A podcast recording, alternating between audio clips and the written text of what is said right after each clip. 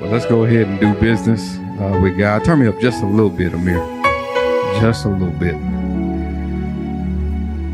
That's good. Yeah, that's good. Y'all may be seated. Y'all may be seated. All right. We are going to jump right into this. Thank you, guys.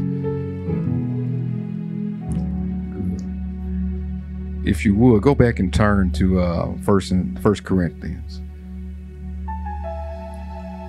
I'm sorry, First Chronicles. We're gonna go ahead and turn to First Chronicles. Thank you, guys. We're good. Let's go to First Chronicles, and we're gonna uh, look at a big chunk and see what God has to say this morning. First Chronicles chapter 29. So we're going back to that. I'm going to read a few verses, and then I'm going to jump to Second Chronicles, and then I'm to shoot up like a rocket and let y'all go home. All right. We there again? First Chronicles chapter 29. I'm going to start at verse 29. We good? Here we go. All the events of King David's reign from beginning to end are written in the record of Samuel the seer, the record of Nathan the prophet, and the record of Gad the seer. These accounts include the mighty deeds of his reign. Somebody saying everything that happened to him and to Israel and to all the surrounding kings. Uh, let's go to Second Chronicles. Nobody's saying, "Ooh, Chronicles is my favorite book to read." Uh, people wonder, like, how you gonna preach a sermon from Chronicles? Well, that's what we do here. All right, Second Chronicles uh, 36. 36. Are we there? All right. I'm gonna move swiftly, but we're gonna look at verse 17 and it's going to preach itself. Are we there? All right, here go verse 17. So the Lord, Second Chronicles again 36. So the Lord in verse 17 brought the king of Babylon against them. Does everybody see that? The Lord did it. All right. Hmm. The Babylonians killed Judah's young men, even chasing after them in the temple. That's important to know. They went inside the place of worship and killed these folks. They had no pity. That's what the NLC, NLT says on the people, killing both young men and young women. They didn't care about the ages. Y'all with me? All right. The old and the infirm. What they're saying is those who had disab- dis- uh, disabilities and things like that, disabled, they didn't care. There was there was no pity on the on those who were older either. It, everybody was was fair game for being slaughtered in God's temple, in God's house. God handed, God did it. God handed all of them over to Nebuchadnezzar.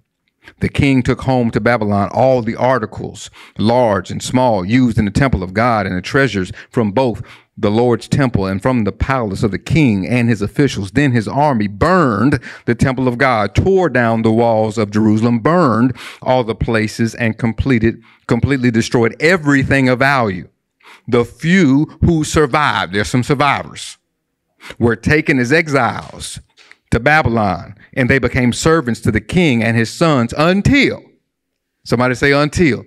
That's the hope. Come on now. Until the kingdom of Persia came to power. So the message of the Lord spoken through Jeremiah was fulfilled the land finally enjoyed its Sabbath rest, lying desolate until the 70 years was fulfilled, just as the prophet had said. Verse 22. In the first year of King Cyrus of Persia, the Lord fulfilled the prophecy he had given through Jeremiah. He stirred the heart of Cyrus to put his, put this proclamation in writing and to send it throughout his, this, his kingdom. Here we go. This is what King Cyrus of Persia says, The Lord, the God of heaven, has given me all the kingdoms of earth. He has appointed me to build him a temple at Jerusalem, which, come on now, is in Judah. Any of you who are his people may go there for this task, and may the Lord your God be with you. Back at First Chronicles 29, 29, all the events of King's reign, David King, uh, King David's reign, from beginning to end, are written in the record. Samuel the seer, recorded Nathan the prophet, record Gad the seer. These accounts include the mighty deeds of his reign and everything that happened, everything that happened to him and to Israel and to all the surrounding kingdoms. So we are in Genesis to Exodus. In Genesis to Revelation, God at work. How is God at work in Second Chronicles, uh, First Chronicles and Second Chronicles? How is God at work in you? You see, I'm excited, right? Because I know God is at work. God cares about the details. Hear that. He cares about the details. God is at work in your history. God is at work in our history. The, the genealogies of all these people are recorded. We're doing an overview. In, in First uh, Chronicles, chapter one through nine, just all these genealogies, and he starts the, the the chronicler. Some people say it's Ezra. He starts with Adam. Starts with Adam. Starts with the beginning of mankind. Goes all through these genealogies. Why? Because the details matter. History matters. Now, this is the thing about history. Uh, I don't know about y'all, but there's some things that I want omitted. Okay. I don't want all my history on, on public display. I don't want everybody knowing all my stuff. Matter of fact, I want everybody to see me when I'm when I'm doing good. Because this is the thing about history and our story. People will condemn us for our failures. And oftentimes will not celebrate us for our success. Oh, quick to condemn us for our failures, right? And will not celebrate us for our success when it's on public display. But the details matter to God. God is at work through the history, and it was important that he had recorded history. Now, last week, Jonathan went through First and Second Kings. All right, that that is at the beginning of captivity. Now we have First and Second Chronicles, which is at the end of captivity. They are given this history to give them hope that God is still at work. Because when you are in a bondage, a slavery, a captivity, spiritual, physical, whatever it is, you need some hope. I need to know that God is still working in my life when everything is broken and everything is falling apart. And when I feel like I can't move and when I feel trapped and when I feel stuck, I need to know God is at work, right? Yeah, I, I need somebody or something to give me some kind of hope. God, use something to let me know that you are still with us. And God was letting them know that the promise is still at work that I got some for you. That, there's a promise that's, that's coming. So he gives all this history, all this recorded detail. But he writes down what matters most. Somebody might read about David and they don't find anything about Bathsheba in this. They don't, we know about it, but it's not in First and Second Chronicles. That wasn't significant. But he put some other stuff in there for us to see because the details matter. Now, let me tell you something uh, not of all, all of us uh, people that I know, they don't want you to know who they're related to. You ever seen a family tree on T-shirts and stuff? Now on the family tree, you might have a name that says, you know, uh, Johnson, you might see Smith, but it don't say that, that Johnson never married. It never says that. It just says Johnson. It never said that, that Smith was a bootlegger for, for grandma and them in the country. It just say Smith, right? It don't give them detail, but it lets you know where you go. It don't say that, uh-huh. It don't say that this family, the Quinn family, you know, there was a bunch of harlots and stuff like that. And that they, they had, they used to cut people in the street with knives. It just, it just has the family tree because God gives us what matters most. The details matter but the details that God allows. Amen. The history is important. Where we came from, who we were born to. God did not mis- even though people made mistakes, God didn't make a mistake. Like it was not an accident the family that we were born into. It, it, wasn't an accident. The kingdom or tribe, when I say kingdom, the city that we're born into, the tribe, the, the culture in our environment, it wasn't an accident. The, the, the, the, the religious background that some of us came from a COGIC background or a Baptist background or a gang member background, it was, it was not an accident. God wasn't caught off guard like, oh my gosh, I meant to put their seed and sperm in the other, in the other tribe. Yeah, I, I missed it. No, no, we miss it he don't miss it. So, so God is in all the details, and the details are important. But another thing ah, I love is that man, God is at work in the leadership. Here, here's a biggie. oh my gosh. There are leaders that God's appoint that God appoints, and there are leaders that God allows.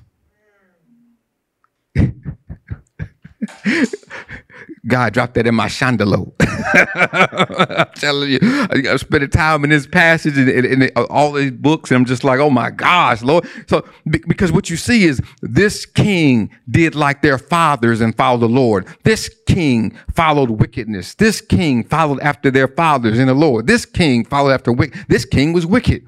There were there were godly kings mm, that God appointed, and they were wicked kings that God allowed.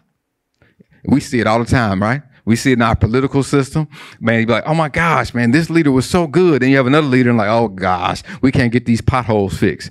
You, know, like what, what it, some that God appoints, some that God allows, but he's still overarching in control. Mm-hmm. Because he's not, uh, he's not making wit- wickedness, but he show us sanction it. And that hurts sometimes, right? But it's all for us to turn to repentance. Every time something bad happens to us, it's for us to turn to God, no matter what it is. And it might be bad that we brought on ourselves or something bad that just happens because of life. Suffering should always turn us to the Lord, regardless. Sometimes we have to repent of sin, and sometimes we just need to say, Lord, we, I bless your name. So, so, so they're going through this thing with these different leaders. And man, David is a good king despite his issues. Solomon is a good king despite his issues, but they have some wicked kings. And every leader, every king, don't miss this, needed a prophet. I, I, was talking to somebody who's a president of a major college. I won't tell you their name, and they were they were they were talking to me last week, and they were they were apologizing because I wasn't um, invited to a table. Okay, I wasn't invited to a table because they forgot to invite me. And they realized at, at, when they were taking some pictures and they were looking at the list of names that my name wasn't on there to be invited, hear me, to be at the table with the kings, the prophet. All right. And I told this leader, I don't ever care about being invited to the table. I want to influence it. And this leader said, I said, I'm good. I said, there are going to be some people that get upset because their name was not at the table. I said, but I don't have to be at the table. You know what I'm talking about? I said, I want to influence the table. And they got it. That's what God did with the prophets. The, the prophets were never trying to, to trying to get the, uh, the favor of the king. They were trying to influence the king to follow the Lord. I, I need, I need you to do what's right by the people. And, and what I love about the prophets that were named, you got Samuel who's named, you got Nathan who's named, you got Gad who's named. They are all pointed to a king. Who are you appointed to? Who has God called you to speak life into? Come on now. And will you do it boldly? Y- y'all get that? Will you do it because it's being recorded? Ooh, that's a word. it, it is being documented in the annals of time and history. And we, we are before judgment, which we will be. I want I want God to be able to say, Well done, thy good and faithful servant. You spoke what I asked you to speak. You were not afraid to speak truth to power. You were my mouthpiece. You were able to prophesy, huh? To foretell and foretell. To foretell, I see something coming. This is what I see. But able to foretell, if you don't do this, this is what's going to happen. Huh? But then as kings, because all of us, come on now, as kings, we are also in positions of leadership. God has also given us influence. Man, how are we leading people? Are we leading them to a place of wickedness, Fred, or a place of worship?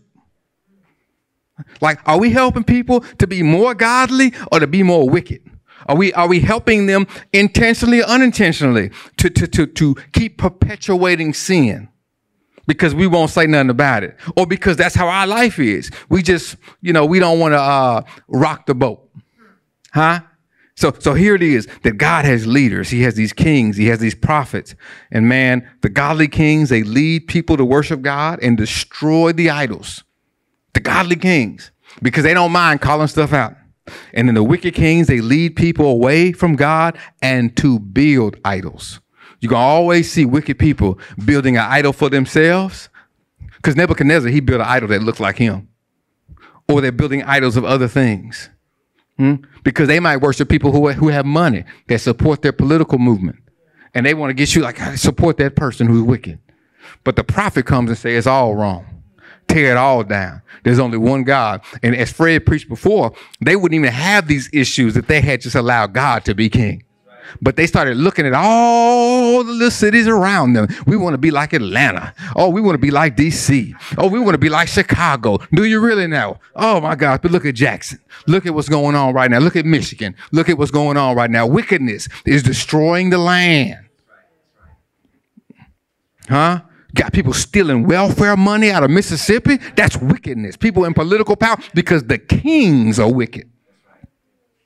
But the prophets got to say that's wrong, and we won't bow down. Amen. So, so, so here goes. You got God at work. He's through history. He gives all the details. Man, this is who is who. This is who related to who. This is who's going to be in this position. This is who I have in this position. And then God is at work in the leadership. But what kind of leaders are we going to be? Right? Ah, tell you one thing I liked. I was reading uh, in First Chronicles 17, and David, as a good leader, he said, "Man, I'm gonna build me a temple for the Lord. You know, we got these tents and stuff. God shouldn't be in no tent. Look at my house. I got a big old house, big old palaces." And Nathan said, "Man, yeah, you the king. You love the Lord. Do whatever's in your heart." That's what's up. It's in First Chronicles 17. He said, "Do that, do that, do that," and and then the prophet go to sleep, and then the Lord says, "I said no." Go back and tell David, no. He got too much blood on his hands. He did. He, he's a man of war. He can't do it. Okay, I'm gonna let his son do it. This is this is where you get a crossroads between godly kings and godly prophets. The prophet goes back. He could have said, "I already told the king one thing, and I care too much about my palm getting greased. I don't want to be seen as a false prophet. Come on now, because TBN won't invite me back." I also want to be liked by the king. The king might have me killed. There was no hesitation when you read the scriptures. He immediately went back to the king. And this is how we know we have a godly king, Mariah.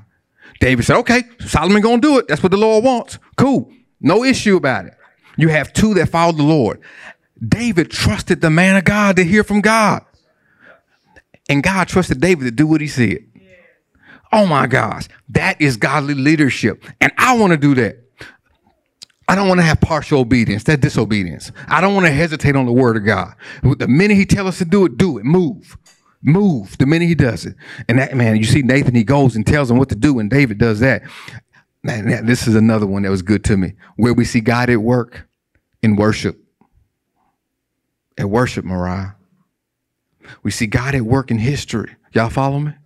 We see God at work in leadership. Come on, this is about us. We see God at work in worship. How do I know it? Because he built the temple. He didn't use his hands, he used his voice. This is what I want you to do. his word is what built his church his temple.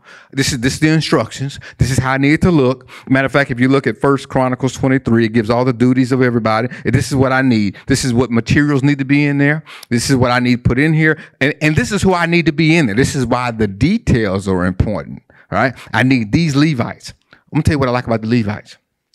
None of them were younger than 30, 30 years old. It's all 30 and older. So people feel like they're too old to serve the Lord. You a lie. Because it said 30 and older older. They, I mean, just old, serving the Lord and equipped to do it because he called them. These are who I want. And then he had certain priests that came from the line of Aaron. I need these. Now, why is this important?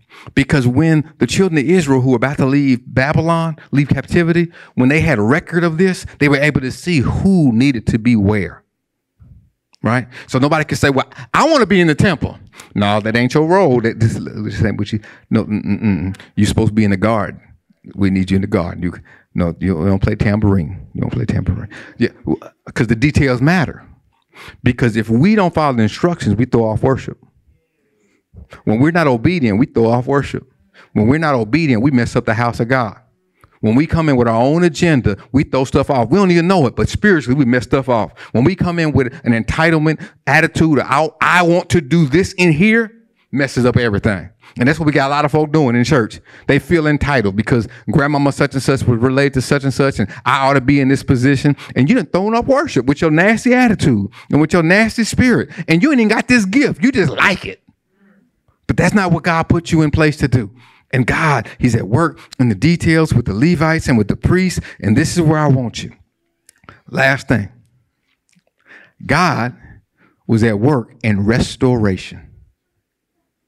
He kept his promise. I'm going to restore you all. Now I'm going to mess y'all up with this last thing. Y'all ready? When God tells us to move, we're going to be confronted with two things. Y'all ready? Y'all sure y'all ready? All right. Obedience and convenience.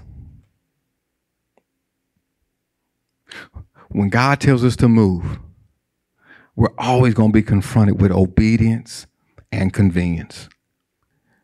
They're in captivity and they became comfortable in their bondage. They found good jobs.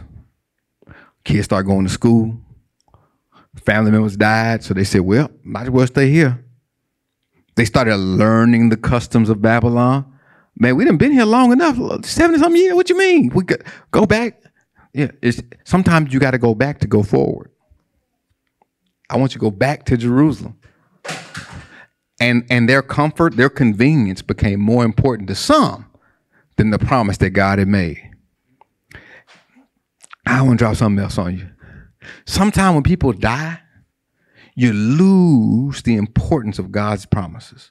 You lose the importance of God's word because those elders have died off and they don't get to reinforce what we heard. Y'all feel what I'm saying? And man, so we got to keep it going. Don't forget this is what God said in 70 years. Don't forget this is what God said in 70 years. Jeremiah said this, this is what God's gonna do. Don't forget what God said he's gonna do. Don't forget what God said he's gonna do. And when they die off, Pass it on. Don't forget what God said He gonna do. Don't forget what God said He gonna do. And we got to keep that momentum going, even when we don't see it.